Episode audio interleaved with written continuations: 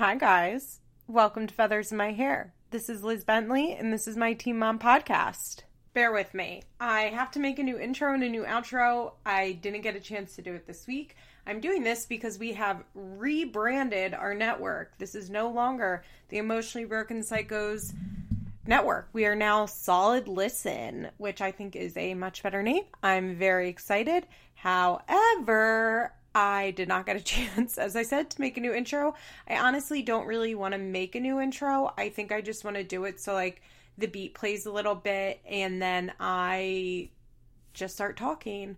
I don't think I need an intro anymore. Honestly, I made that before I made this podcast. You know, that was like I did that before I even launched this podcast. And I just don't think I need one anymore. I think that when I listen to podcasts, I don't like a long intro. I always fast forward it. So I'm sure people have already fast forwarded and are like, uh, what the fuck? Because they're used to hitting the fast forward button twice and they're a little confused that I'm mid sentence. so, yeah, I just wanted to play a couple seconds of the intro song so that people wouldn't be alarmed when they turned on this podcast. But I think I want to change that music. I don't love that music. I just picked it because I did. I'm going to, you know, I'm going to see. I'm going to see what happens this week what I feel, what we feel like going forward. This is still feathers in my hair. Everything is the same, but I'm going to have a new intro outro. I just have to make it. and it actually takes some time. I have to like sit down. I have to figure out how to transition it. It actually took me quite a while to make the original one, but I also at the time had very very little idea of how to work Audacity, which I know how to do much better now. Uh, if I do do a pre recorded intro, it will just be like 15 seconds long, not a full minute explaining the whole show. So, yeah, hi guys. Welcome back to Feathers in My Hair.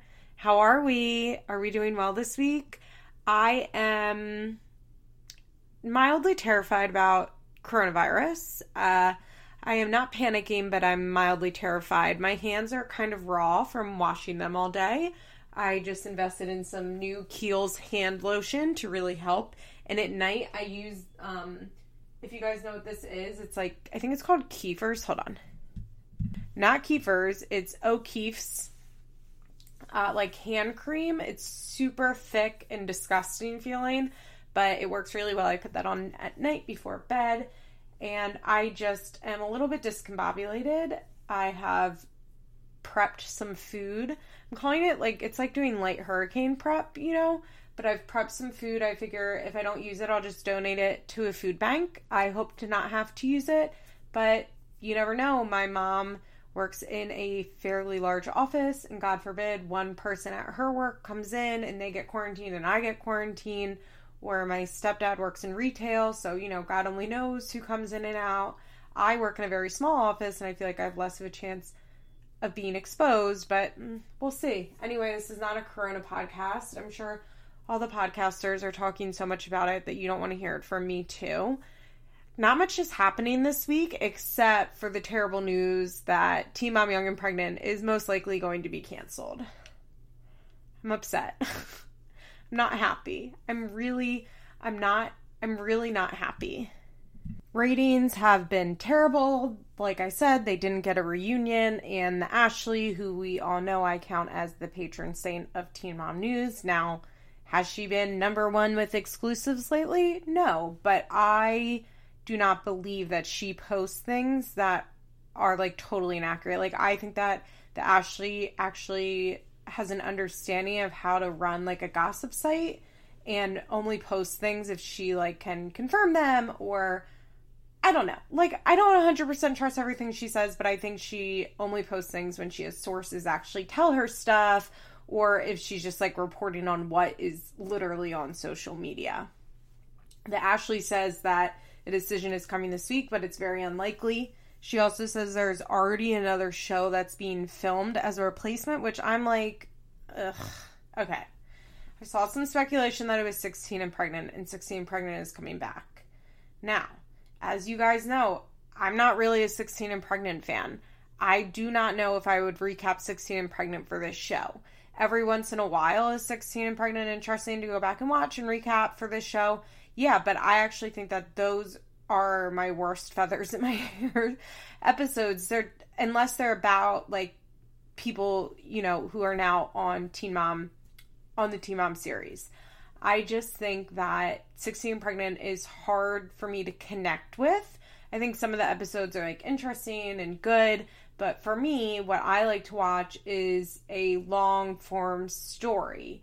I think that 16 Pregnant leaves too many questions. There's it's just too short of a time. I don't get connected to the storylines and they're often just like I don't know, it's it's kind of the same issue that I have even though I love Teen Mom Young and Pregnant with recapping Teen Mom Young and Pregnant.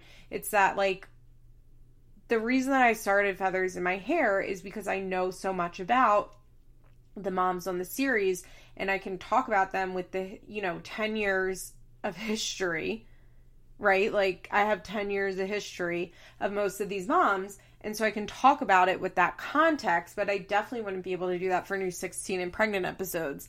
I mean, would I probably recap it? Like sure, I would probably recap it. Would I definitely? No, I'm not. I can't commit to that. Um, somebody posted on Reddit that they were casting for a show called First Time Moms, which she got pretty far in the casting prog- progress for. That sounds like it will just be another version of Teen Mom Young and Pregnant, and that I would be more interested in. Uh, I would bet they're calling it First Time Moms to maybe move it away from the franchise. I don't know. I don't know. I don't know why they're canceling Teen Mom Young and Pregnant. I understand that the ratings are low, but I don't really understand the point of canceling the show and then like just remaking the show again. Like maybe just under a new name. It doesn't make any sense to me. Uh, I'm still heated that we never saw Teen Mom New Jersey. Truly, fuck you, MTV, for that. Give me Teen Mom New Jersey. Just give me Teen Mom New Jersey. I deserve to see Teen Mom New Jersey.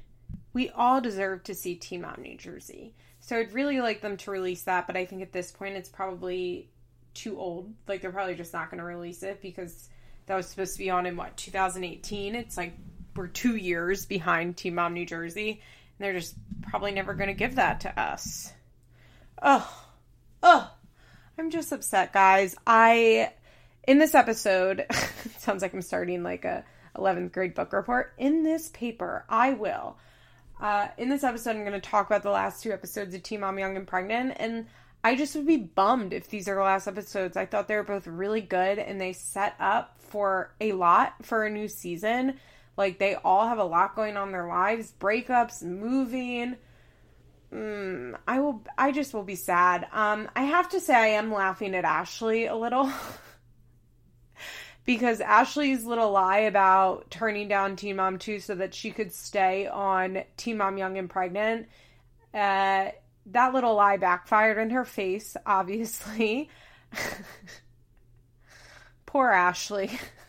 Jade's still gonna have a job and she's not. Jade is somewhere cackling, I'm sure. I will be interested to see the longevity of some of these uh, moms. I think that none of them are going to really have a ton of social media longevity. Like um, they'll keep followers because the reality is once you get a bunch of followers, like you don't really lose them. Like people will unfollow, but not like in massive amounts. So I'm sure they'll still keep up with their Instagram ads and that type of stuff. But I think they'll just have trouble uh, building their followers and their engagement will go way down. I think I could see Ashley on some sort of like VH. I would like to see actually Ashley should date another rapper, even though I don't watch the show and get on Love and Hip Hop. Um, I think Ashley and her family are really good TV. I think Ashley is fucking beautiful. Like, I just think she's so pretty. When Ashley and Cheyenne were together, I was like, wow, these two are actually like very pretty, and the rest of the cast is very not pretty. and I'm talking about every single person that's on Teen Mom, OG2, and Young and Pregnant compared to the two of them. So I would really like to see Ashley on some sort of show. I think that she would be I think she'd work really well in like a, a dynamic cast setting. Like a setting where they all film together.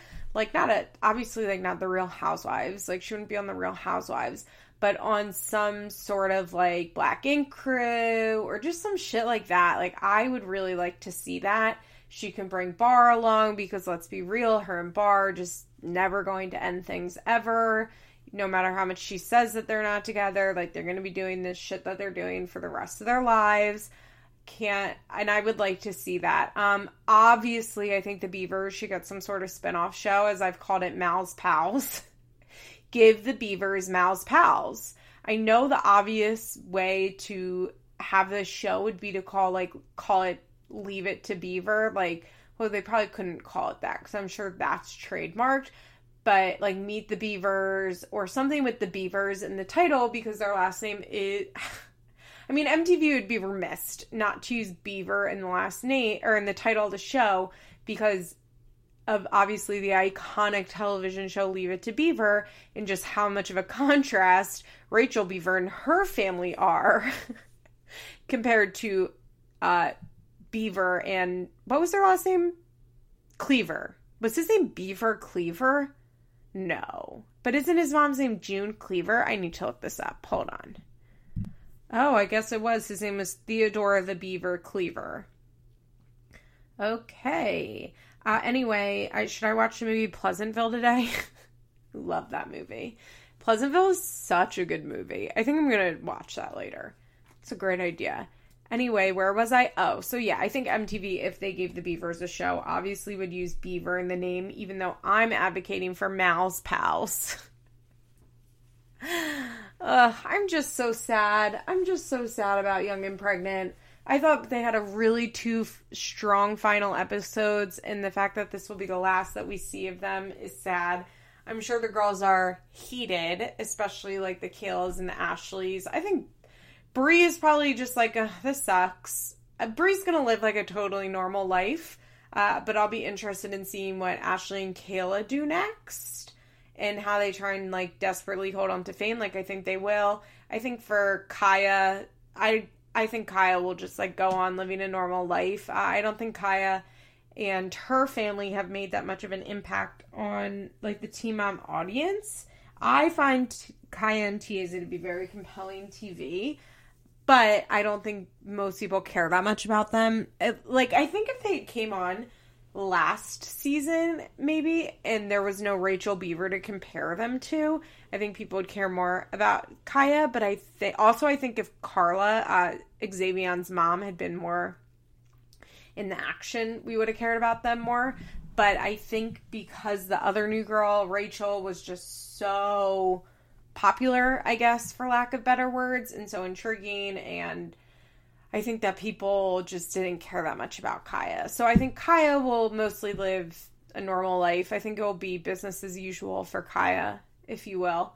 Uh, I'm if the Beavers don't get another show, I think I guess it will just be business as usual for them. I think they will maybe get on like some sort of oxygen show.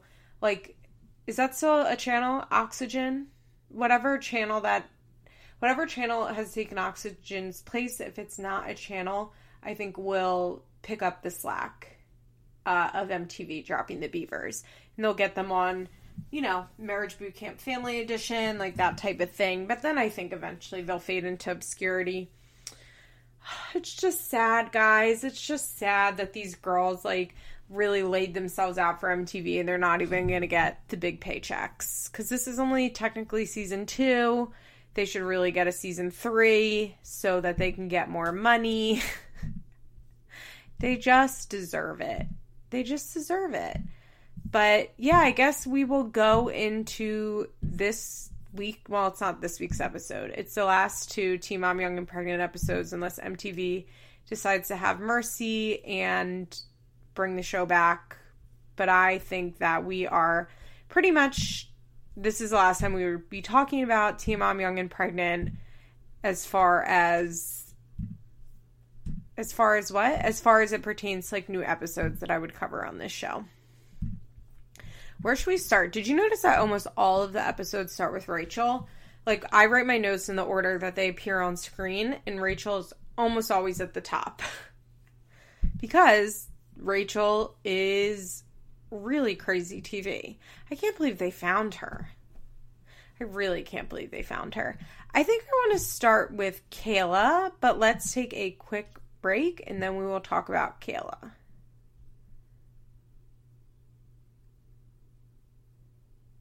I I don't know, guys. I found Kayla pretty hard to watch in these episodes. I don't know how I want to explain this, but I guess I, well, I guess that's not true because she did let Stefan just, tr- I, that's bad to say.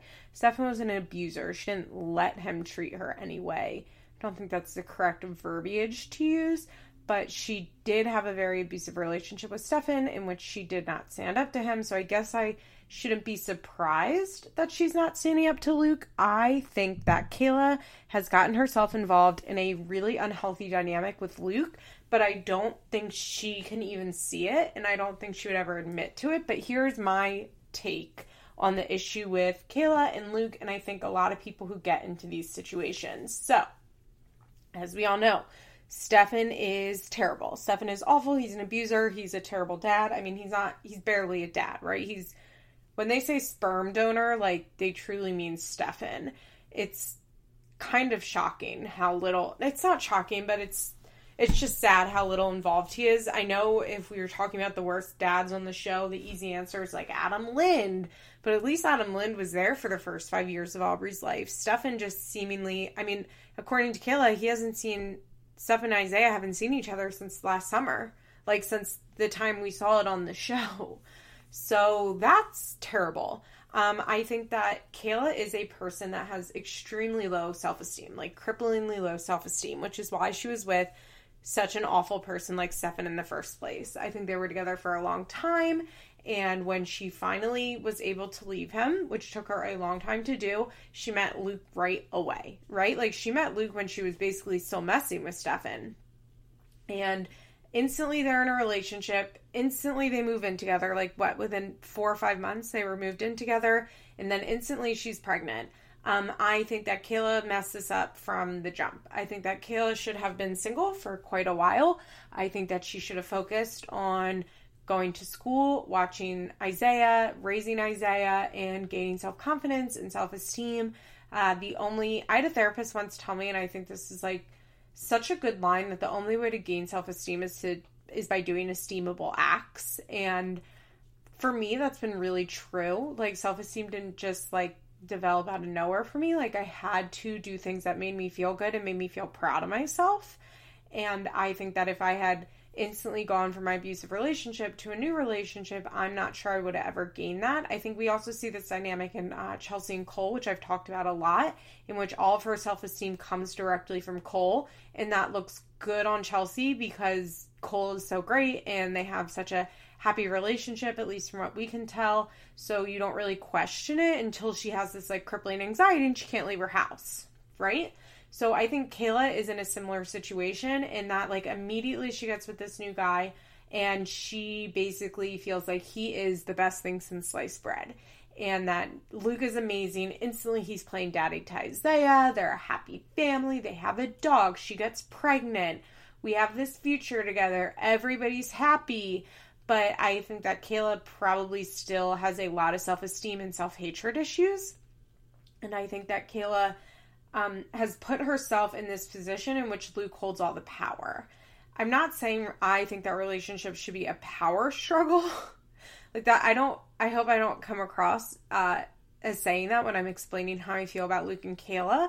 But I think with Isaiah playing daddy, or excuse me, with Isaiah playing daddy, with Luke playing daddy to Isaiah, his family being so involved with Isaiah, them living together, and now bringing another baby into it, I think that Luke is really the one that Kayla feels like she has to at all times please Luke, and that I think she has major issues standing up to Luke. I think she just has major issues with confrontation in general. So I think that to then get into a relationship with someone that you like worship and think they're so fucking amazing and like really feel like they saved you from an abusive and toxic situation, which is how I think she views Luke, to be in that type of situation without also learning to stick up for yourself just creates like this relationship where one person basically holds all the power and can do whatever the fuck they want without any consequences.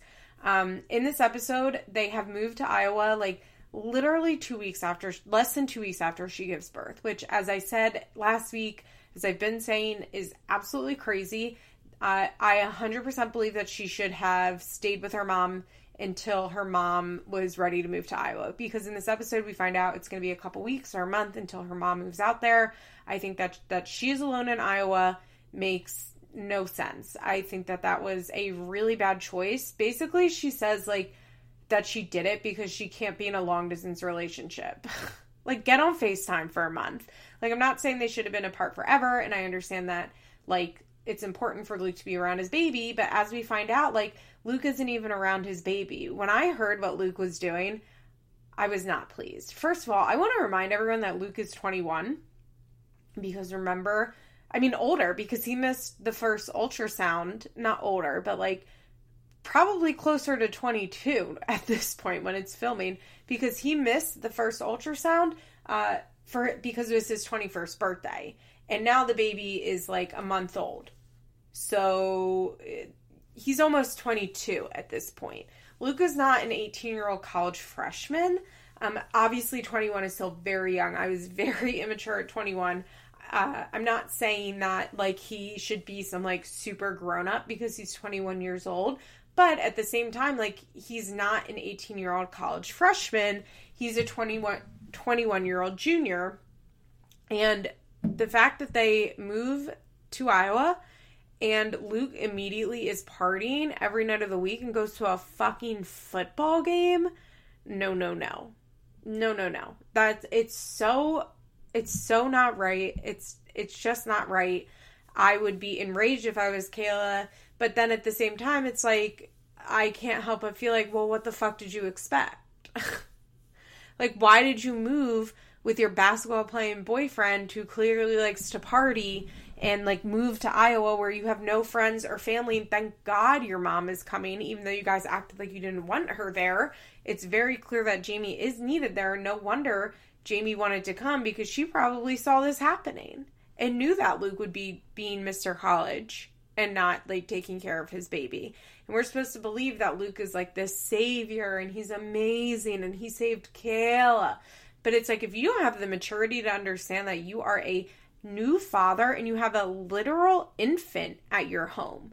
Not a one year old, not a two year old, not a little step kid, although it's not his step kid because they're not married. Not a toddler that's your girlfriend's baby. Like, no, you have an infant that is your child at your house and you're going out until three o'clock in the morning, I would lose my fucking mind. I would lose my mind. So in the first episode, it's basically just about Kayla being like extremely depressed. She's all alone, she's by herself all day long, and she has no help.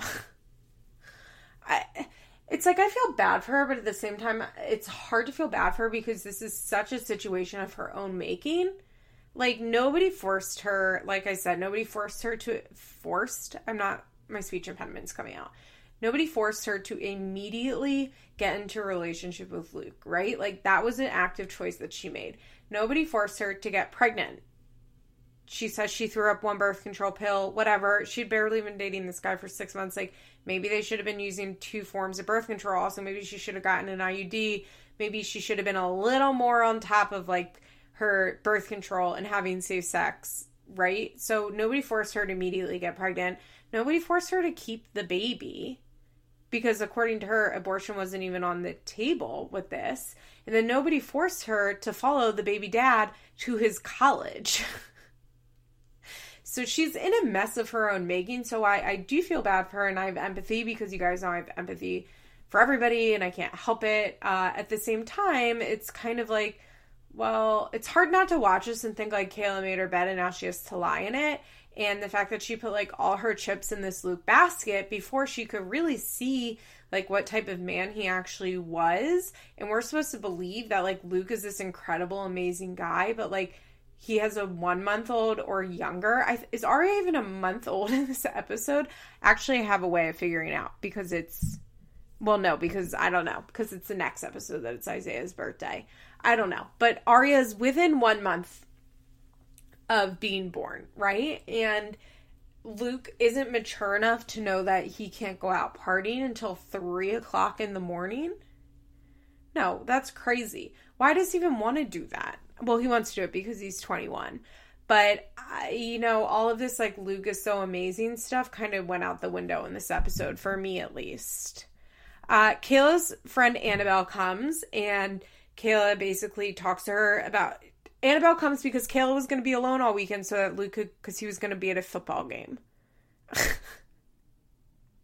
like Luke is not a normal college like he's not a normal college basketball player like he has a family and he had his family move with him and i think that he actually kayla's right because later in the episode kayla says like they only moved with him because he would have he knew he would have looked like an asshole if they didn't and i think that mm, kayla was accurate with that so Kayla's talking to Annabelle and she's like, I don't have a single friend. I don't have anyone to help me. And I'm just not on the same page as Luke. She's like, when he's fine or when he's home, it's fine. But the reality is, he's never home. She's like, I understood he'd be going to class. I understood he'd be going to practice, but I didn't think he'd be going out drinking every single night. Ugh. I would already move back if I was her, to be honest. I'm surprised that she's still she was still there. Uh, Annabelle's like, Well, what are you gonna do? And Kayla's like, Well, I want to move back kind of but if i do move back like we're done we're not going to be in a long distance relationship she says it's hard enough for her to be in a relationship when he's there but i'm like what is this bitch talking about like kayla's been in a relationship whether it was stefan or with luke for the last what six years like wasn't she with stefan for a long time i didn't really understand what she meant by that that it's hard for her to be in a committed relationship because i feel like she's that girl that like always has a boyfriend um, and I do understand her not wanting to do long distance, but I think this also shows a lack of maturity on Kayla's part. Well, this this one thing, not like the eight things that I listed that she's done wrong. This one little thing shows lack of maturity on Kayla's part. but I do. I think it shows lack maturity on Kayla's part that she can't recognize that like maybe I should just go home. Maybe I should just move home for a while and figure this out. And Luke and I can figure it out. And it doesn't mean that we have to break up, but like we can at least try long distance. The fact that it doesn't even seem to be on the table for her, and like her only options that she's allowed herself are like stay here and live with Luke and basically let him do whatever the fuck he wants, or move home and not be with him anymore. I, I was like, okay, okay. Um, so Luke comes back from the basketball or baseball, basketball, baseball, the football game, and I guess Annabelle's left, and she wants to focus on staying together, but she needs to have a talk with him. So she has a talk with him, and I wonder if this is a recreated for MTV scene, right? Like it has to be a recreated for MTV scene because it's just so. I don't know. It's just so emotionless. Like if this is a real scene, like, I am unsoothed by the two of them, and I do not think this is going to work in the long term. So, Kayla says that she was excited to move with him because she wanted a fresh start, and I was like, what?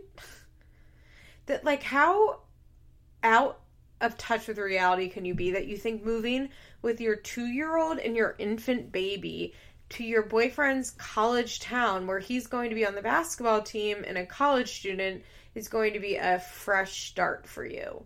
Also, like, how are they going to make money when the Teen Mom Young and Pregnant is canceled? Oh, God. I mean, I guess she'll still be making money on social media. I think that Kayla is probably one of the higher earners out of the Teen Mom Young and Pregnant cast. I would say Kayla and Ashley. Uh, Kayla does a lot of SponCon, from what I can tell, like a lot of SponCon. She's she seems to be hustling a little bit. So she's probably doing well with that, but that will fall off quick. And it can't be like that much. Actually, I have no idea how much it could be, so I take that back. Luke is so unemotional in this. He's like, she's like, you can't be out every night. He's like, it's just this week. What are you even talking about? And she's like, yeah, I'm talking about this week, like this first week that we've been living in Iowa. You've been out till 3 a.m.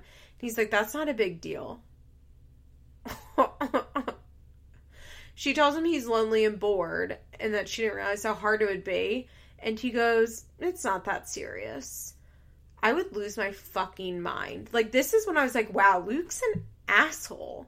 Like, even if this is a recreated conversation, like, okay, so let's just like give Luke the benefit of the doubt here, right? And pretend like we are understanding that he just fucked up and like he didn't really realize how hard it would be for Kayla and that staying out till three in the morning. He realizes like that's fucked up.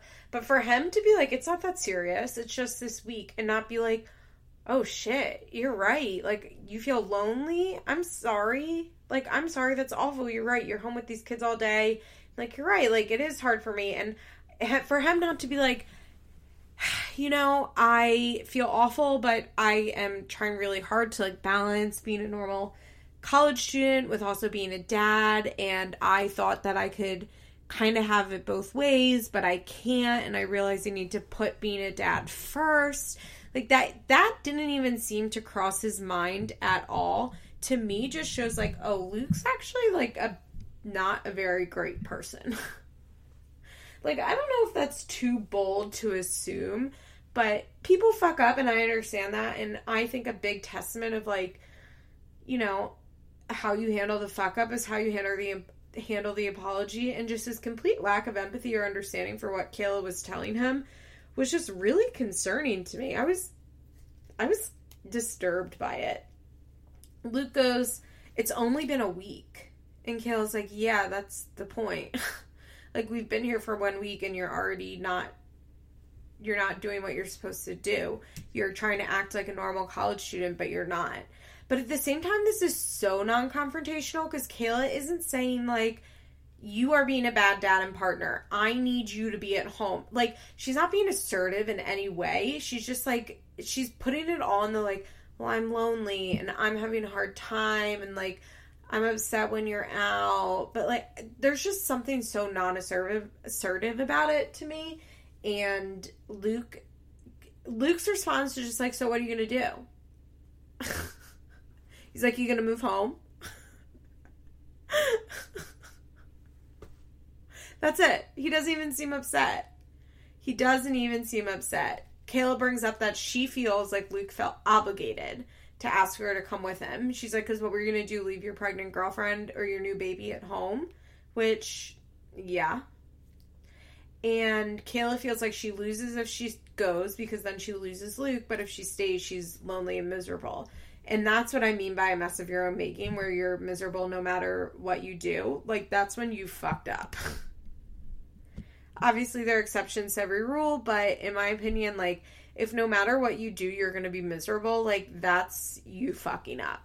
That's you sitting in a mess of your own making. And Luke's only response is to, like, give it some more time. He's like, well, could you try and give it more time? That's it. That's all no reassuring her, no comforting her, no apologizing. Ugh, I would be out of there after that conversation. And I hope that it only looks like that because we saw uh, the second conversation and the first conversation was off camera, but I personally am not so sure. So, I will say something that I find very annoying about this show is in the second episode, we just get a brief voiceover that are like, things are okay with Luke. I think it's probably extra annoying because I watched them back to back. So I was like real heated coming up off the first episode. then I was like, well, things are okay with Luke. And I'm like, what? How? How could they be okay with Luke? This is a problem of Teen Mom in which they present these very interesting storylines. Like, to me, it's very interesting what Luke and Kayla are going through and then the next episode they want to focus on something else so we just get like a brief voiceover and then just all pretend it never happened because the focus of this episode is that it's isaiah's second birthday and they're going to go to illinois for a party uh, we get a scene of stefan talking to madison about how he hasn't seen uh, isaiah since he moved and he hasn't talked to kayla and he's not going to be the one to reach out to kayla and you can tell madison is a little bit like mm. why not? Madison, I think, is shitty, but I think she also has an understanding of how crazy Stefan comes off on camera that he doesn't seem to have.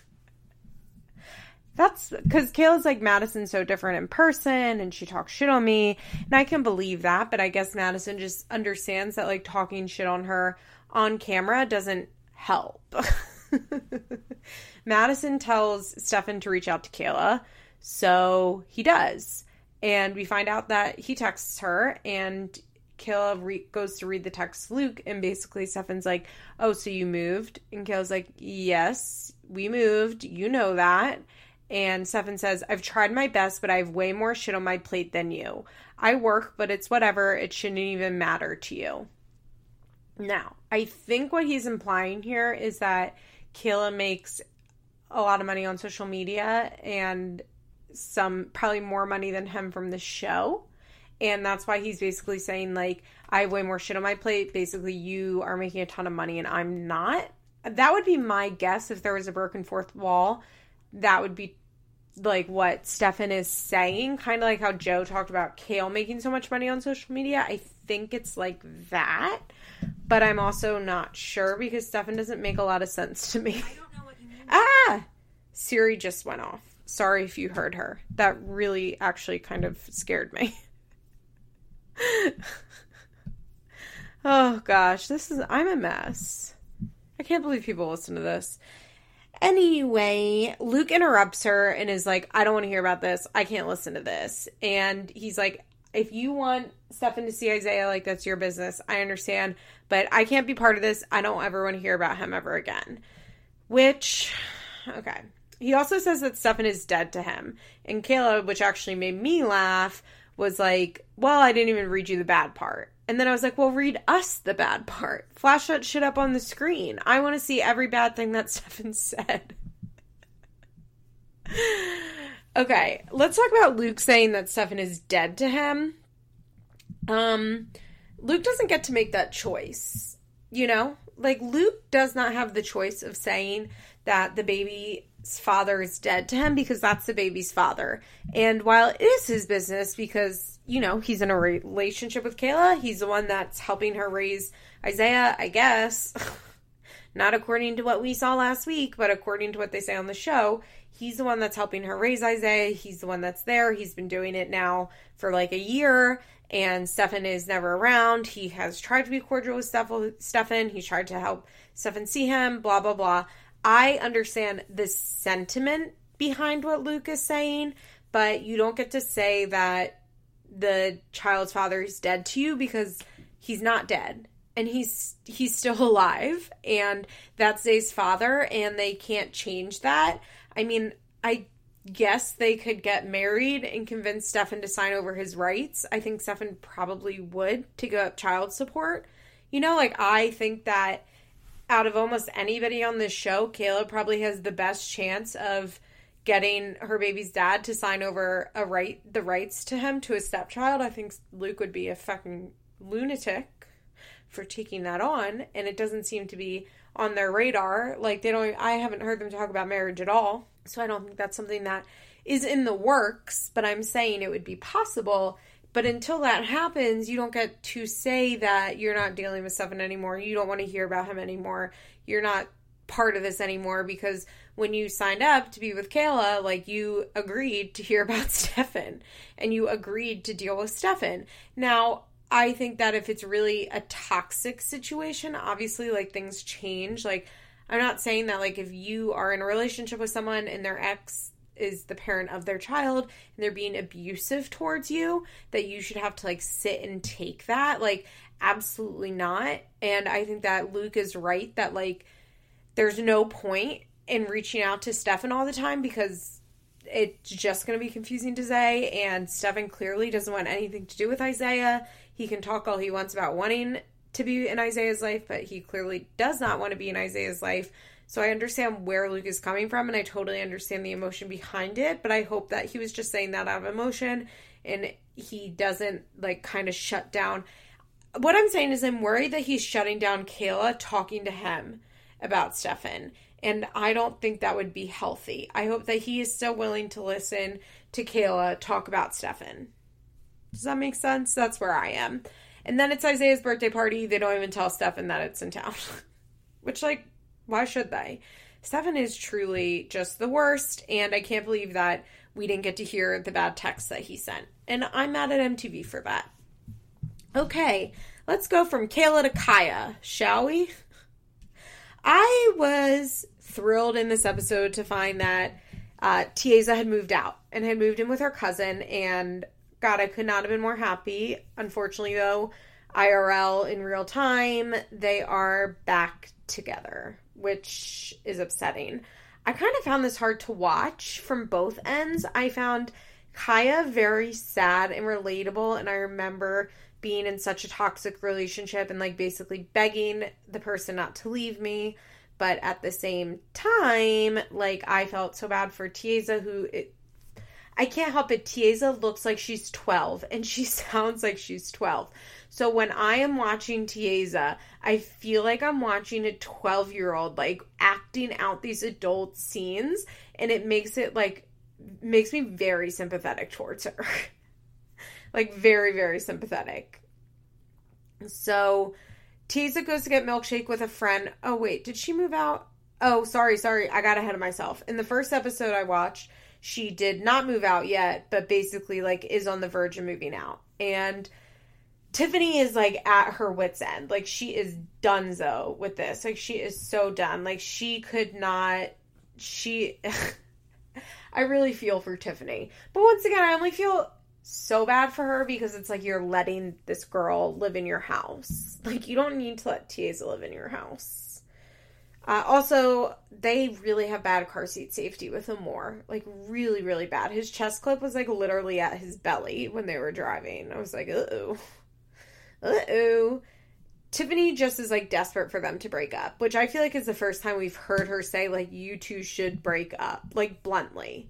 Because, you know, as anybody that's dealing with like toxic people in a toxic relationship, it's not always the best to be like, I think you should break up. Because then they don't break up, and then you're on record saying they should break up, and it's just a whole thing. So Tiffany takes them out for food, and they both are just refusing to eat. Kaya has her head down at the table crying.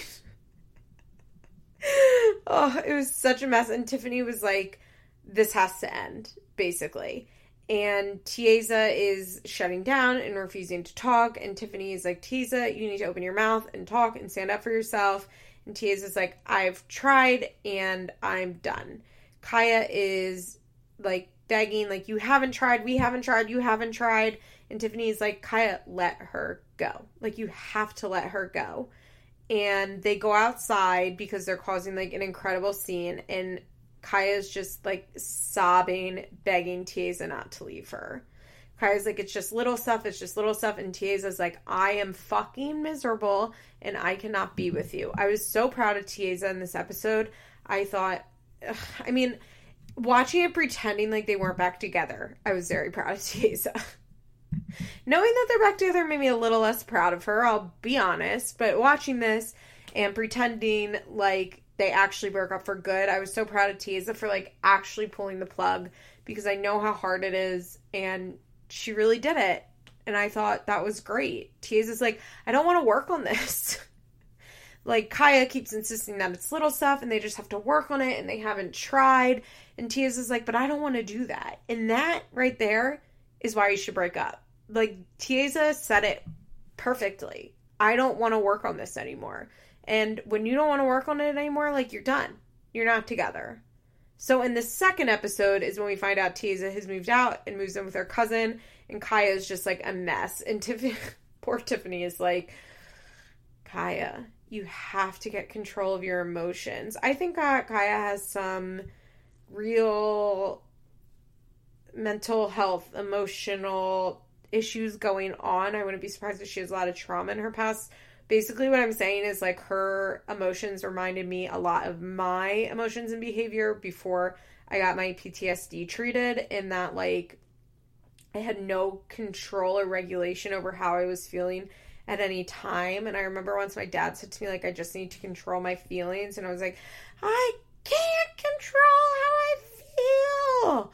And like lost my mind. And like I still can't control like you can't control how you feel but um because I did like EMDR therapy and I did a lot of work on myself I no longer have um like my unregulated emotions from PTSD and I used to like go from like normal to just like completely spun out of control emotionally like within 1 second. And I don't have that anymore and like I still obviously get upset and like I have feelings and I get sad or angry, but I don't go from like zero to a thousand anymore, which is how I used to act. And like, I what I'm saying is like I very much see myself in Kaya, and like who we really don't know a lot about Kaya's past at all. Like we know her dad died, but we really don't know a lot of details about her life and like if she has trauma and all of that stuff. But I would bet that she has trauma in her past because it, it just this like completely unregulated, um, like terrified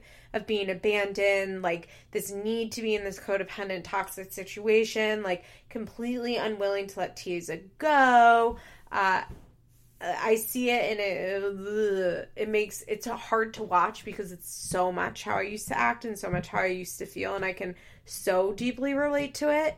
Uh, I'm sure a lot of people who are watching can. I think that in these episodes, these two episodes, Kaya definitely kind of comes off as the one in the wrong in the villain because we as viewers can all see like clearly how fucking toxic and bad the relationship is. And Tiaza basically just like begging to be able to break up with Kaya. Like, of course, Tiaza is in the right here, but I think what is going on with Kaya is that she's just acting from such a place of like a terrified of being abandoned, like not just fear of being abandoned, but like complete overwhelming like just completely a completely overwhelming fear of being abandoned. Not just like, oh, I don't want to be single, but like I will die if you walk away from me. I really think that's how she's feeling and ugh, I just feel so bad for her. I know exactly how she feels and she really needs to get help basically because I highly doubt her and Tiaza are now at like some healthy place. I just don't think it's possible that they are. Unless Kaya like went and got serious help for whatever is going on with her and Tiaza also got help for what is going on for her. Like the couples counseling at least I think is probably pretty worthless for them because they have such issues like independent issues that they both need to be in their own therapy and working on their own shit. And that's the only way they'll be able to be together in a healthy relationship and I would be pretty shocked if that happened. So Tiffany is like fully on like I don't want you to be together. Tiffany's like I don't want you to get back together even though I love Tiaza, I just I can't deal with you two anymore.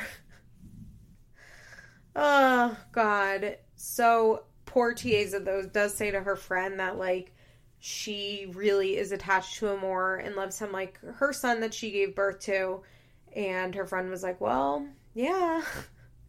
I think everybody, including me, is like, that's why you don't get attached to children that are not yours.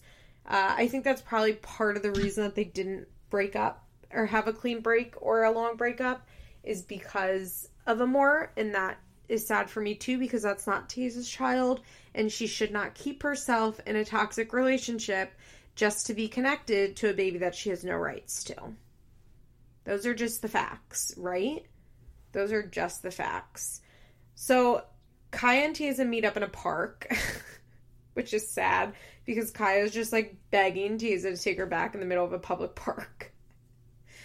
Kaya is upset. She's crying and she's like, We didn't work on it. We didn't work on it. We didn't work on it. And I also can relate to this feeling where you feel like you understand what's wrong and if you two can just fix that then everything will be fine but really what's wrong is like so much bigger and crazier than what you're willing to admit and Tiaza is really well spoken and really sticks up for herself and like so clearly lays out the issue. Tiaza's like, we all we do is scream at each other. We're unhappy, and I am just done. And Kaya says the reason they haven't been able to fix things is because they're children. that was like because we can't fix things because we're children has to be the realest and saddest thing I've ever heard on Teen Mom.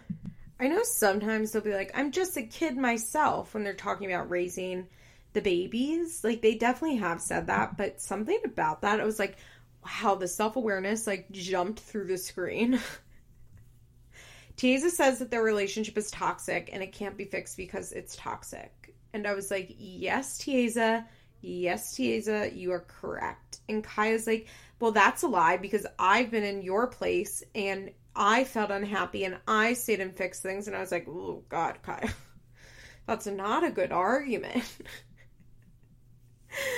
Tiesa's like, I don't. You can tell Tiesa's like just so not into anything Kaya's saying, and Kaya's like, you can't just say it's toxic and you run. And Tiesa's like, that's not what I'm saying. What I'm saying is that this is unhealthy and it's making me depressed. And if it's making me depressed, then we shouldn't be together. Poor little Tiesa. Oh, my little 12 year old that I just want to rock in my arms. She's so right. And Kaya's like, um, she's almost like a, like a, like trapped like a trapped animal, like just like clawing at anything. Like I can physically imagine Kaya just like pushed into the corner and like she's like physically trying to fight like her way to stay in this relationship. Like if she could like claw Tiesa's face and be like, "You have to stay with me," like I think she would. I don't mean that in like a domestic violence way. I don't know what I'm trying to say, but it, just like you can tell emotionally, she feels so fucking spun out of control, and she's like so desperate to get Tiesa to admit that they need to be together, and Tiesa won't do that because she does not want to be with her. And that's the end. That's where we leave Kaya and Tiesa, and I'm like, what the fuck? Although I do think that if it comes back, that I would probably find them exhausting if they're back together. Oh, another thing that would suck is that they have not started filming, obviously, because it's probably getting canceled. So if they do come back, uh, the gap between seasons is going to be so long. Like, that's a lot of time. I like this shit to be filmed like as soon as one season ends, they maybe get a month off and then we're filming again. Um, this is kind of how they used to film, I guess, in early seasons, so it wouldn't be too crazy. But I think they stopped filming this in like August or September, right? And obviously, as we all know, it's March. And I would be upset if we like took nine months off. I mean, I guess it'd be better than no show, but that's a lot of missed time. We wouldn't see Kaya and Tiesa getting back together. We would just pick up with them back together and see where they are now. I can't believe MTV is robbing this, like robbing me of the ability to see all this. It's really, it's not right. It's truly, it's not right. Okay, let's go. Let's go to Bri. Yeah, let's talk about Bri. So we find out that she's still not talking about talking about talking to Vanessa, but she finds out some things about Jaden that are suspicious. Basically, she goes to lunch with her friend and tells her friend that Jaden only broke up with his ex girlfriend two weeks before he moved to Oregon or started talking to Brianna. I couldn't tell if it was like two weeks before they started talking or two weeks before he moved, but I also think he moved like one day into them talking, so probably both. Bri is mad about it. She's fighting with him because he only talks to her when Bri isn't around. It seems really shady, and she's like, I just don't trust it. Like, I don't trust him. I don't trust it and her friend agrees like exes should never be in the picture which i don't agree with necessarily. I don't think that that is a very healthy boundary to have. Like you can never talk to your ex no matter what. But i actually do agree with bri here that it's shady as shit. Like if you got out of a serious long-term relationship like two weeks before we started talking and before you moved into my home like i would want to know that because that tells me a lot. I don't need to know every detail of your past and your exes and your past relationships. Like I don't I don't need to know and honestly I don't care to know. Like it's just it's just, I just don't need to know that. But I would need to know if you're like fresh off a breakup. Like fresh off a breakup because I don't have any interest in dating someone that's 2 weeks single off of a long-term relationship. Like I'm not interested in your being your rebound. I'm not interested in like nursing you through a breakup. Like no. I'm too old for that. But Bri is not too old for that, which is why she's in this situation. Um, also, like, if you are talking to your ex when I leave the house, when I'm not around, like, yeah, I agree. That's shady. Like, it's one thing if you and your ex are just friends and, like, occasionally you talk or whatever, but it's clear that Jaden is in the wrong here. At least, like, from what we see on TV. Although remember, as I mentioned every week that we talk about this, like after they broke up, Bri sent Jaden like really, really transphobic texts calling him a bitch and using his dead name and saying you're acting like a girl. So is Bri in the right? From what we see on TV, sure, but I think that we're getting a positive Brie a Brie positive spin on this, you know? Um so after her oh, her friend thinks that exes shouldn't oh, her friend was like, I agree with your sister. that he's shady. we get a quick scene of Brie and Jaden standing in the kitchen, and Bryson calls Jaden daddy. like, what the fuck, Brianna? Are you fucking kidding me? I like gasped when that happened. I was like, excuse me? Where the fuck did that come from? How long has Jaden been here? I mean, I have no sense of time on this show because time is like just an illusion in Teen Mom World. But from what I feel like, Jaden's been there for one month max, and Bryson is calling her calling him daddy, and she's not correcting him. Like, what are you doing, Brie? Brie wasn't like, that's not your dad. or like nicely, like, that's Jaden, not daddy. Brie already knew she wanted to break up with him and wasn't correcting Bryson.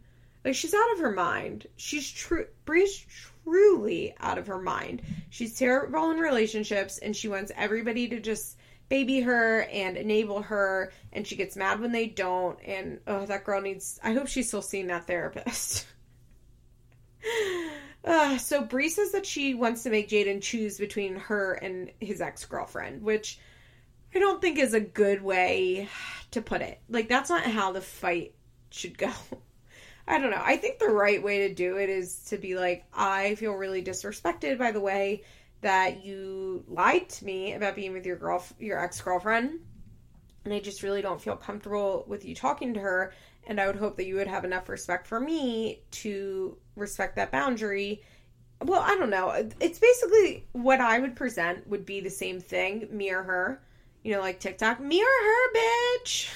God, I should Mm, let me never do a TikTok meme again on here. Okay. Um, there's a way to say it's me or her without being like it's me or her. and I have a feeling Brie was like it's me or her. So they sit down to talk about it, and Jaden, you can tell, is like done with this situation. Like I think Jaden thought he would come out, he would get to live in Oregon where pot is legal, he would smoke pot all the time. This girl that was on TV would take care of him. He'd probably get paid to be on MTV and like it'd be fun.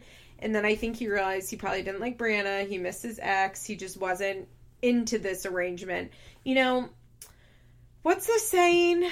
Marrying marry for money and you'll work every day of your life. It's not it's that's a little clunky, but that's essentially like what the the meaning of it is like being with someone for money is not is not easy. it's not an easy job. Like you have to work for it for most people. And I think Jaden realized that and was no longer willing to put in the work. Jaden says, I didn't do anything wrong, so what you're mad about seems dumb to me.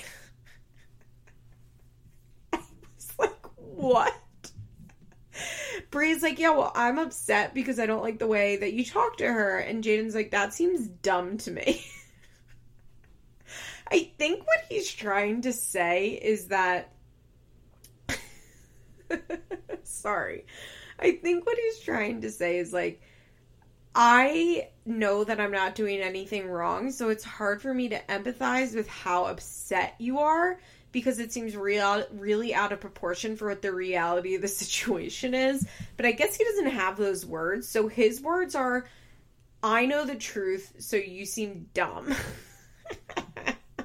I would lose my fucking mind if somebody spoke to me that way when I was mad at them.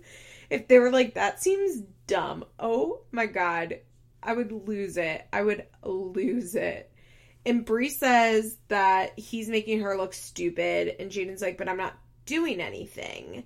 And Jaden's like, well, I would never ask anybody to, like, just totally stop talking to their ex. And Brie is like, well, I don't really care. And and a truly shocking twist of events, Bree and Jaden break up.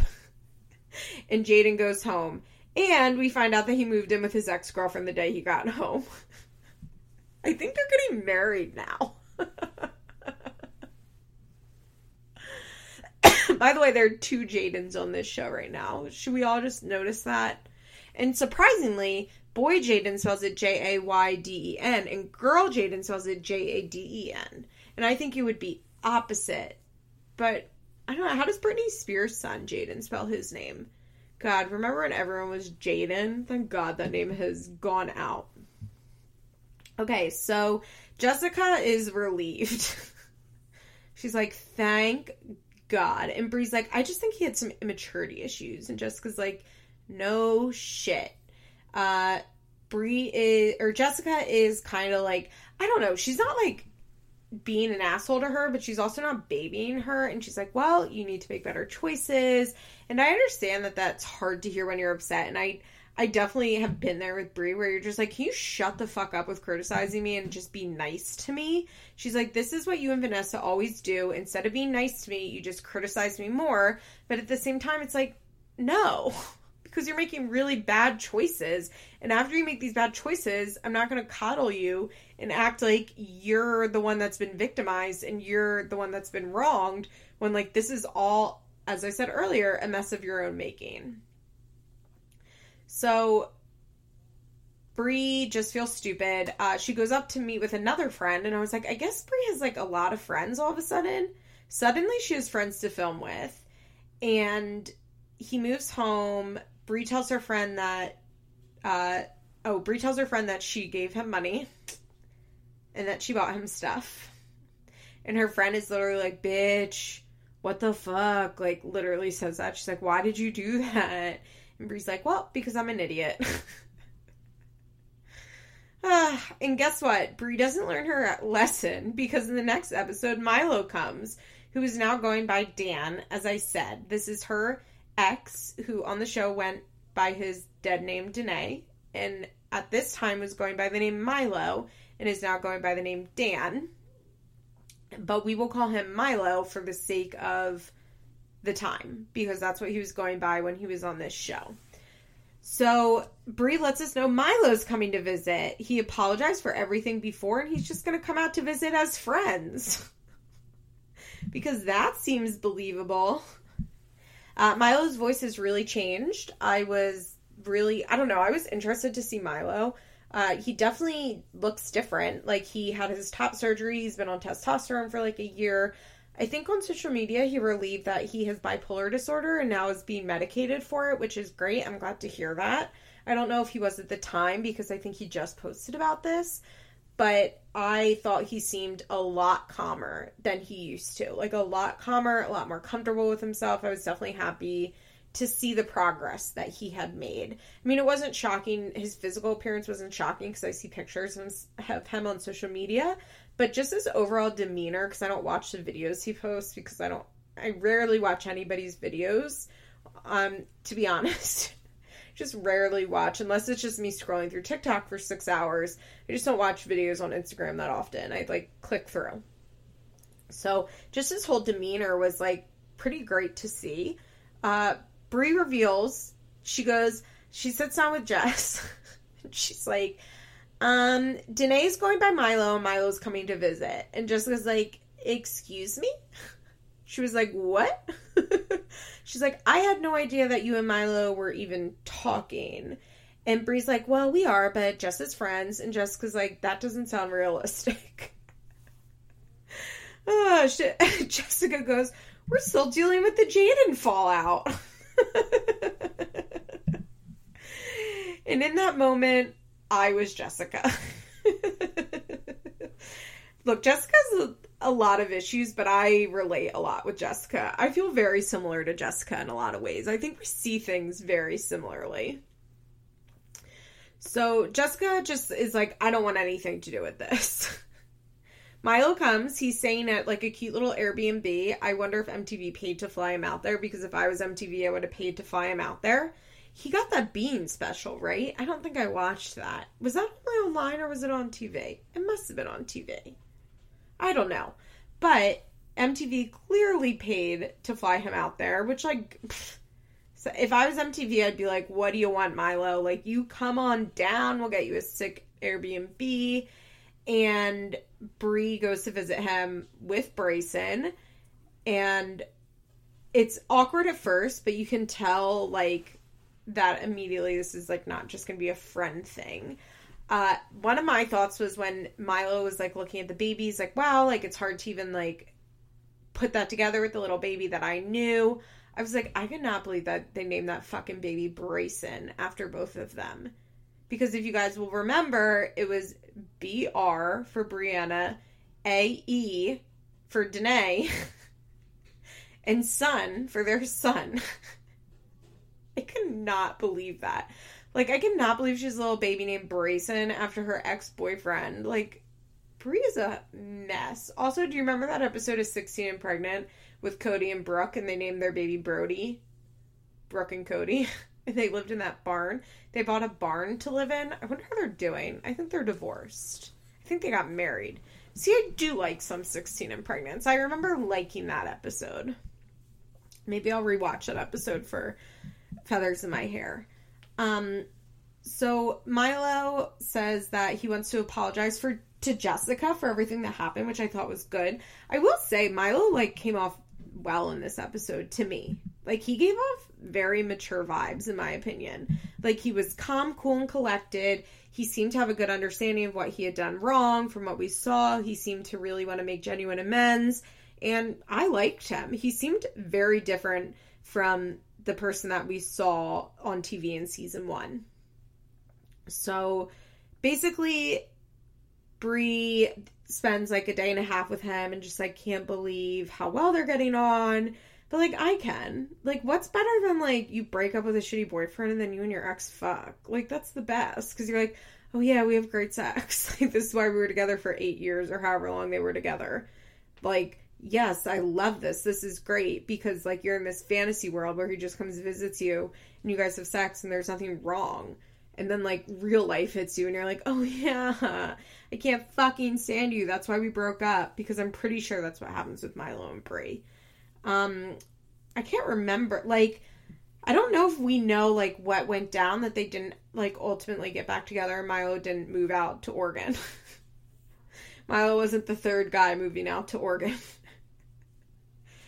Uh, so they all go out to dinner Vanessa, Jessica, Milo, and Bri. And Jessica and Vanessa are like, We had no idea that the two of you were talking. We feel really hesitant and weird about this. Um, Vanessa says she's worried if they're even talking about getting back together, and Jessica agrees. And Milo admits that they're talking, but it's not that serious. And Bri's like, you know, we're just like seeing where it's going. And it's like, no, you're not, Bri. You've never in your life done that. And Milo apologizes. He makes like a nice apology to Jess, which I thought was nice. Like as soon as they sit down, Milo apologizes, and I thought that was the way to handle it. And I want to say like, oh, Bri also said like, you guys. I told both of you that we were talking and seeing where it was going, and Jessica's like, no, you didn't. I just want to say on record that Bri's a liar. Like I don't know if we've talked about this or if I've realized this, but Bri's a little liar. Um, I understand keeping things private and not sharing them with your mom and your sister, especially when you kind of know you're doing wrong and you know that they let you know when you're doing wrong and they can be a little judgmental. Like, I'm not saying that, but I have noticed that Bri will like like bend the truth to her mom and her sister and be like, "Well, I told you this," and they are often like, "No, you didn't." so, if Teen Mom Young and Pregnant comes back, which I don't think it will. And if Bri is back, which as we all know, I've publicly been calling for her to be fired for next season, then we all need to keep an eye on Bri being a liar. let's all keep, let's all keep eyes on Bri lying. Except we probably never will because that was R.I.P. Bri. That's the end of it, I think. Ashley and Bar are such a mess, and it almost feels silly talking about them fighting because you know they're always going to make up and then get back together and then fight, and then make up, and then fight, and then make up. But basically, Bar is refusing to watch Holly while Ashley goes to LA, and so she decides to bring Holly with her. Which, like, honestly, I have to say that I, I totally agree with everything Ashley is doing here. I mean, was it great that Holly met Brizo, a guy that she, you know, dated for one minute? Like, no, of course not. But if Bar is going to cancel on her so that she can't go meet anybody, like, then this is what happens. like, there's no reason Holly should have been meeting him because Holly should have been with her father, who had agreed to watch her. Oh, God. So she does say something weird. She's like, any dude I deal with isn't blinking twice if my daughter comes along with me. And I'm like, really? I mean, it's good that you're dating people who don't mind that you have a kid, but like if I'm a dude dealing with you and it's only been, you know, a little bit of time and you bring your daughter along with you for a whole weekend, I think I'd be blinking twice at that. they had an agreement in place, Holly and Bar, Holly and Bar, Ashley and Bar had an agreement in place that they would not meet, like Holly wouldn't meet each other's significant others until they're ready. But as Ashley says, like Bar isn't holding up his end of the bargain. Like the way that that works is that he watches Holly when I'm with my dudes, and I watch Holly while she's while he's with his girls. Like I totally get what Ashley's saying here. I don't think like in the end it was maybe the best thing for her to do, and she definitely shouldn't have put it on social media because I think that she only does that to make Bar act up. But Bar is the one that puts himself in these situations. She's only in this situation because Bar is so fucking immature. Um, so Ashley goes to LA, and before she meets up with Brizo, she meets up with Cheyenne. Now, I actually like watching Cheyenne and Ashley together. Like, I thought that was a cute little scene. But she wants co-parenting advice from Ashley or from Cheyenne, which just seems crazy to me because Cheyenne and Corey's relationship is so fucking different from Bar and Ashley's relationship. It's not even on the same. It like it can't be part of the co- same conversation. First of all, Cheyenne and Corey were never together. Like they were never in a relationship. They also don't have like five years of family drama with them. They also don't have like this sick codependency going on. They all it's just it's so different. It's so so so different. It doesn't make any sense that like Cheyenne like Cheyenne has nothing to offer Ashley when it comes to co-parenting advice because the situation is so different and also like I mean, Corey's kind of the worst. I totally believe those rumors that he's cheating on Taylor. Like, there have been long-standing rumors that he's been cheating on Taylor this whole pregnancy, and I totally believe that to be true. I don't think Corey's some like beacon of maturity, but I think when it comes to Bar, like Corey can't even be in the same conversation as Bar. You know, like there's truly no they are so so so different. Um, like it or you know, Corey at least has stepped up and is a full time father, which I don't think Bar is. I think Ashley's totally right that Bar is only a dad if Ashley is like making him be a dad. Basically, if Ashley's the one that's facilitating him being a dad, and I don't think that that's true for Corey at all. So yeah, I don't think it's I don't I just don't think it makes sense to compare the two of them and what they're dealing with. Also, I don't think Corey and Cheyenne are that much older than Bar and Ashley. I think they're only two or three years older, but they seem 10 years older. Like, if you told me that Bar and Ashley were 16 and Corey and Cheyenne were 28, I'd be like, okay, that tracks. Actually, it is possible that Corey is 28 years old. I'm actually not sure how old they are. I think Cheyenne's 26. Um, okay, but uh, Ashley is like 22 or 23. So it's not like she's 16, but they just seem so, so, so different. And everything about Cheyenne and Corey, even though I think that their co I think their co-parenting relationship has always been falsely held up, and we're supposed to believe it's like so amazing and great. At least from what we've seen so far, I'll be interested to see how they deal with the Taylor being pregnant stuff this season. It seems like they're handling it pretty well, so I don't know. Maybe I'm wrong. But I always thought like they were too involved with one another and there weren't enough boundaries. So I would be interested to see how it keeps playing out. And they've always kind of been like felt like falsely held up as like co-parenting goals when I don't really see it happening. So we find out, of course, the bar is mad, and of course he went to social media talking tons of shit on Ashley because why wouldn't he do that? He talks to his friend and he's like, she thinks that I don't take the baby because I want to be petty, but you show me a baby daddy who would take the baby while she goes fuck some dude. And it's like, yeah, that's called being petty. His friend was like, wow, wow. I love how Bar's friends are always like, wow. Bar's friends know he's insane. So Bar thought she was just trying to wind him up, which I half agree with. Here's the thing I think Bar is totally in the wrong. He should have taken Holly. But then I do think that Ashley was pissed and was trying to like wind Bar up as a result. I think that this is the game they play where Bar is in the wrong, then Ashley gets pissed and like pushes him even further, and then he explodes, and then she's like, Well, why would you explode? I think she likes the drama of it. So she's back in the second episode. She's back from Ho- LA and Holly's with Bar, and she's acting like nothing happened, and that drives Ashley insane. And I am totally on Ashley's side here. She's like, I. She's talking to T, and T's like, Bar was just sad, and Ashley's like, I don't give a fuck. She's like, don't call go on social media and call me a bitch and a hoe, but then be sad in real life. Like I'm just not here for it. He can't just like come around and act like nothing happened and we're gonna act like we're friends and like he wasn't talking shit on me. And I get it. I agree. Uh, Bar goes out to eat with friends and he said that he's maturing. So he just accepted it. He said, you know, I was mad for a little bit, but like I'm just moving on and maturing and I'm fine with Ashley now.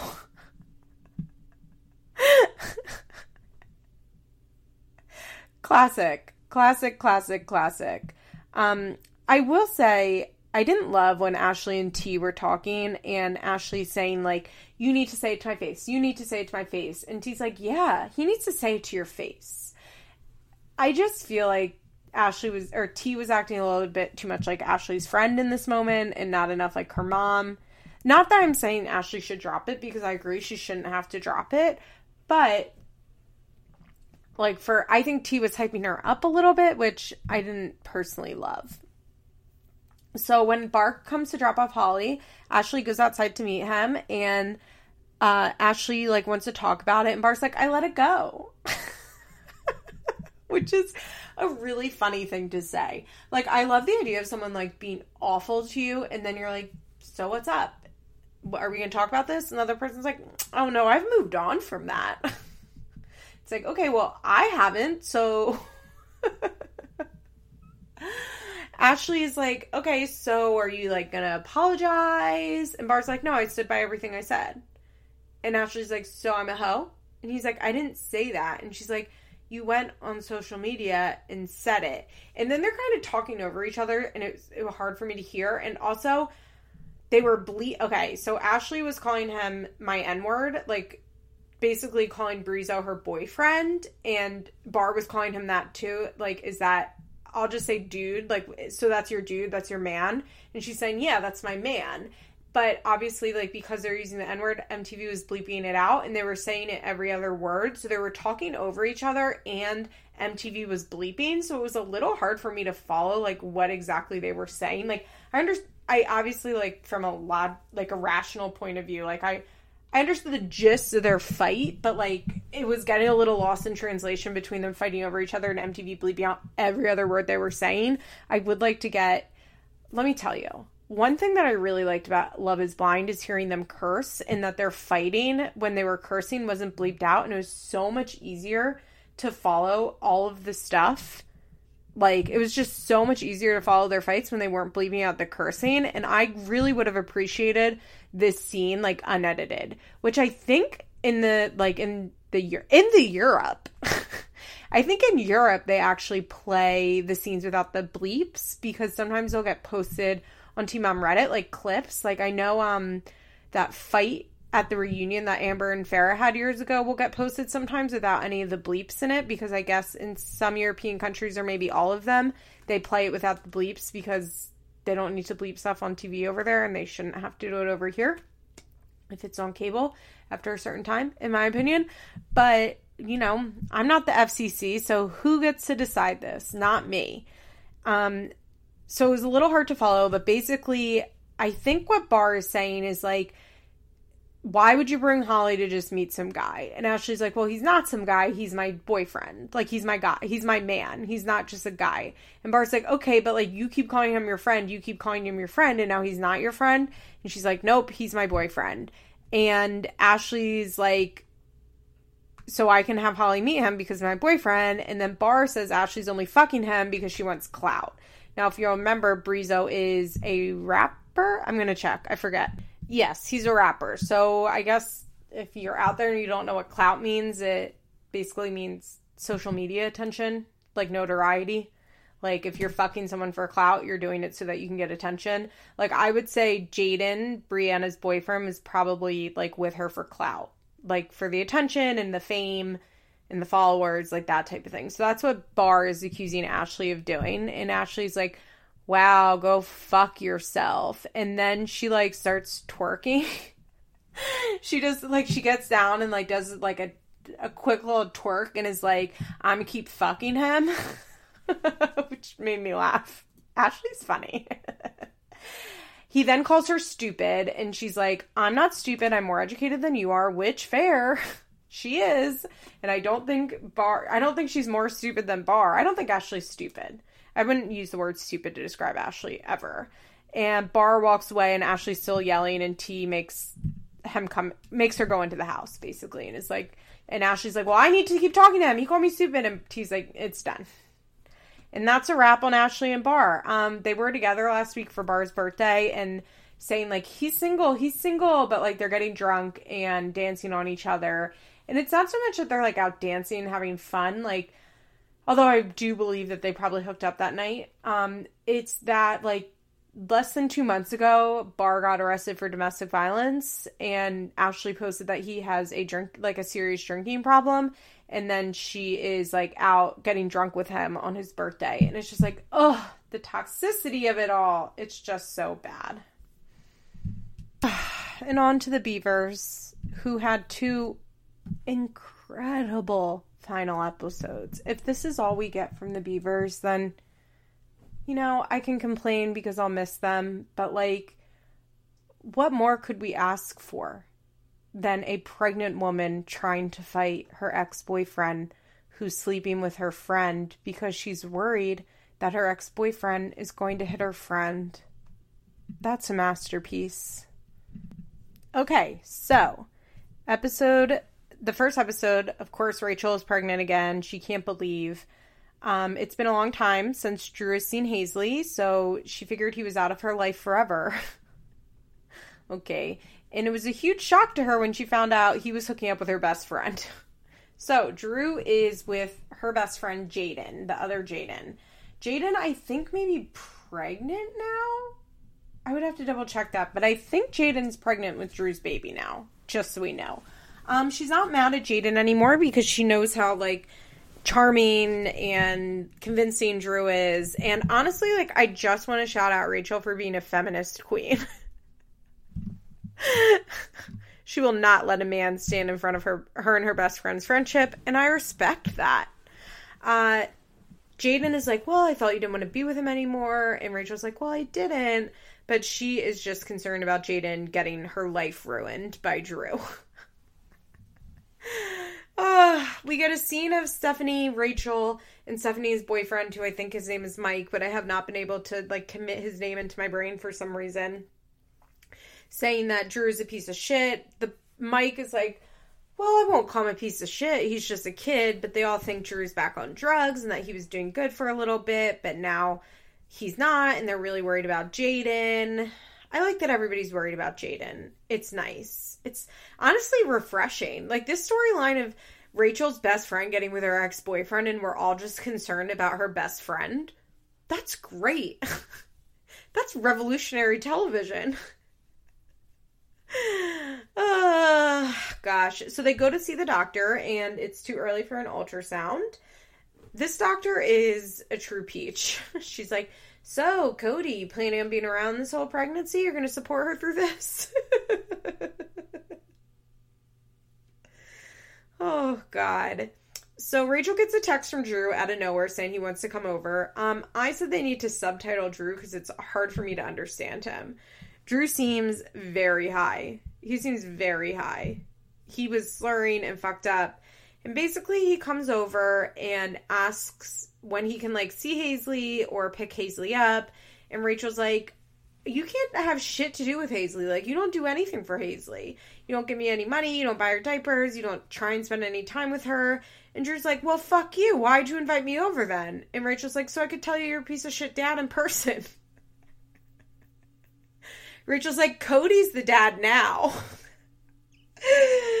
oh, God. It's iconic. Oh God, Rachel's such a mess. So Rachel's in the car with Cody and another friend and Hazley, and they're going to pick up Jaden, I guess. And Rachel's like, you know, I just miss Jaden. She's always with Drew. She's not acting the same.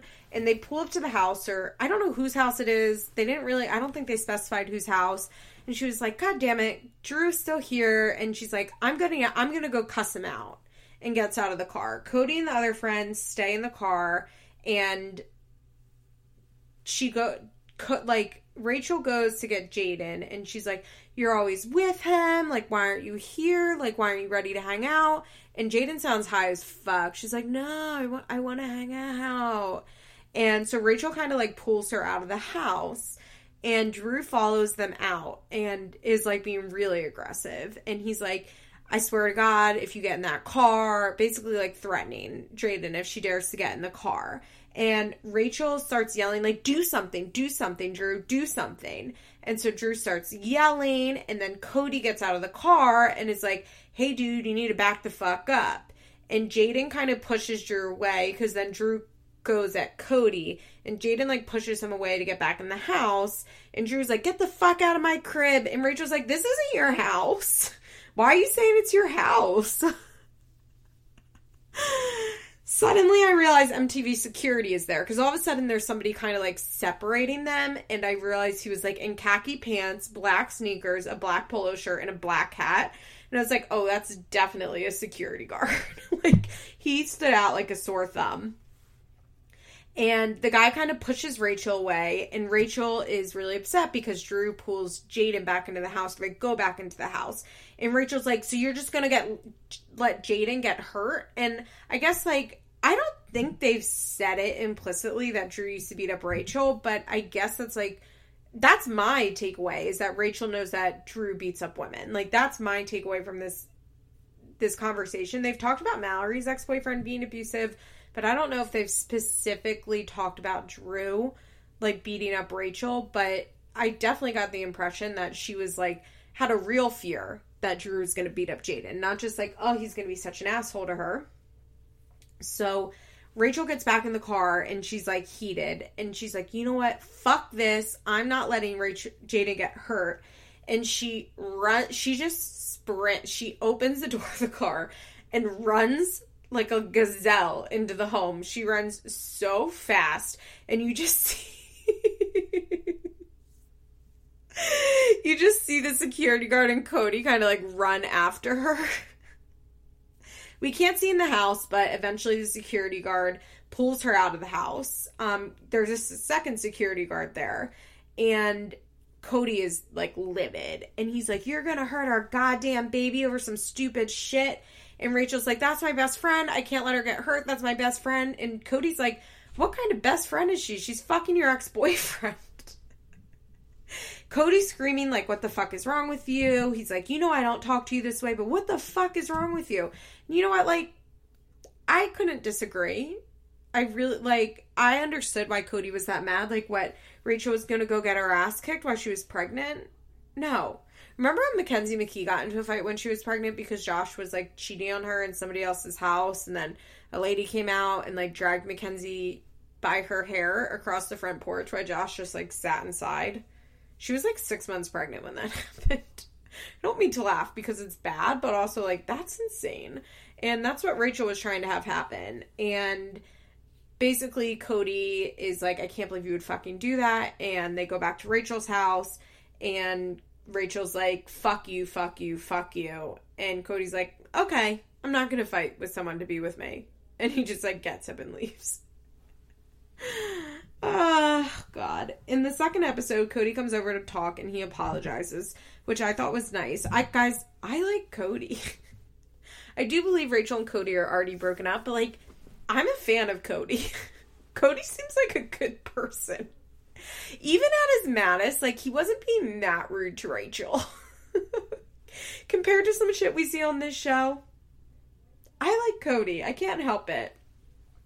Um, I liked that he was the first to apologize and was like, I shouldn't have spoken to you that way. And I also really like that Rachel like took his apology and was like, No, honestly, I wasn't in the right mindset. I blacked out. I honestly forgot I was pregnant. I was really wrong.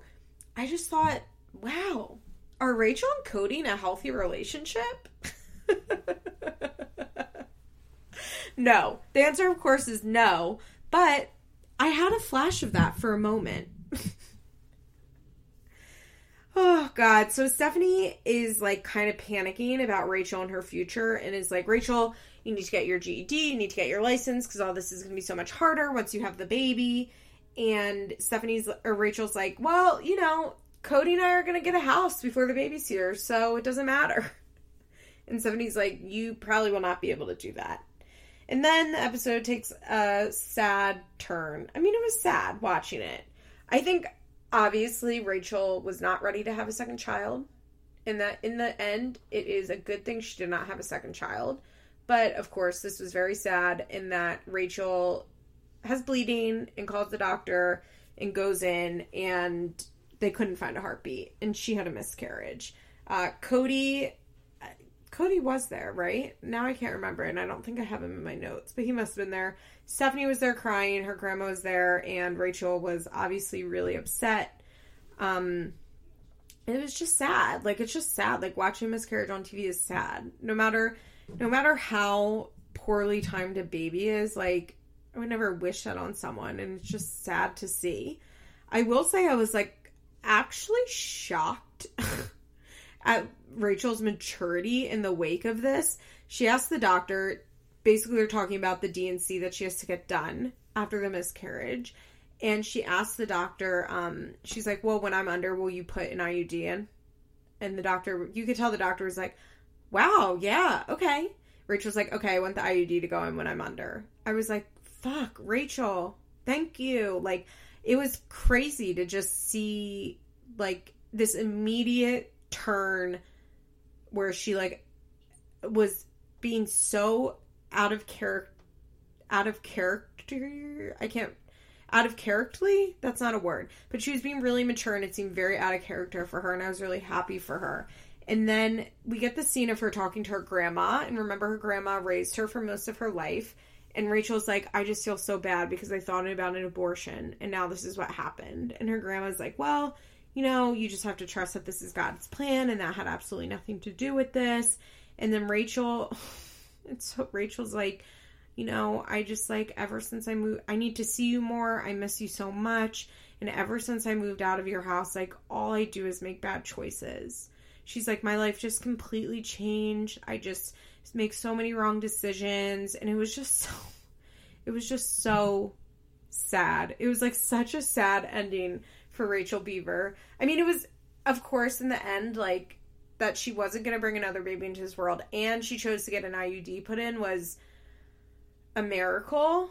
That I get, it wasn't a miracle that she wasn't bringing another baby into this world, but it was definitely a miracle that she chose to get an IUD put in. It's obviously she can't be trusted with taking the pill. And I just like, but when she was talking about her grandma and just like how I just felt so sad for her because Rachel is such a product of her environment and she kind of had a fighting chance with her grandma. But then her mom popped back up in the picture and she went back to live with her mom, and I think her life kind of fell apart. And that's sad as shit. So, yeah, that's it for Teen Mom Young and Pregnant. Let's all take a moment of silence for Teen Mom Young and Pregnant. And, you know, if it's back, we'll rejoice, but we all need to mentally prepare for it leaving us. Anyway, I guess next week I'll do a throwback episode of some kind. And then in two weeks, Teen Mom OG will be back. So yeah, that's it for this week's. What is the show? oh my god. That's it for this week's Feathers My Hair. I'm Liz Bentley. This is a episode that is on the Solid Listen Network. And it's executive produced by Nicole Matthew and Molly McAleer. Thank you guys for listening. Have a great week. Bye.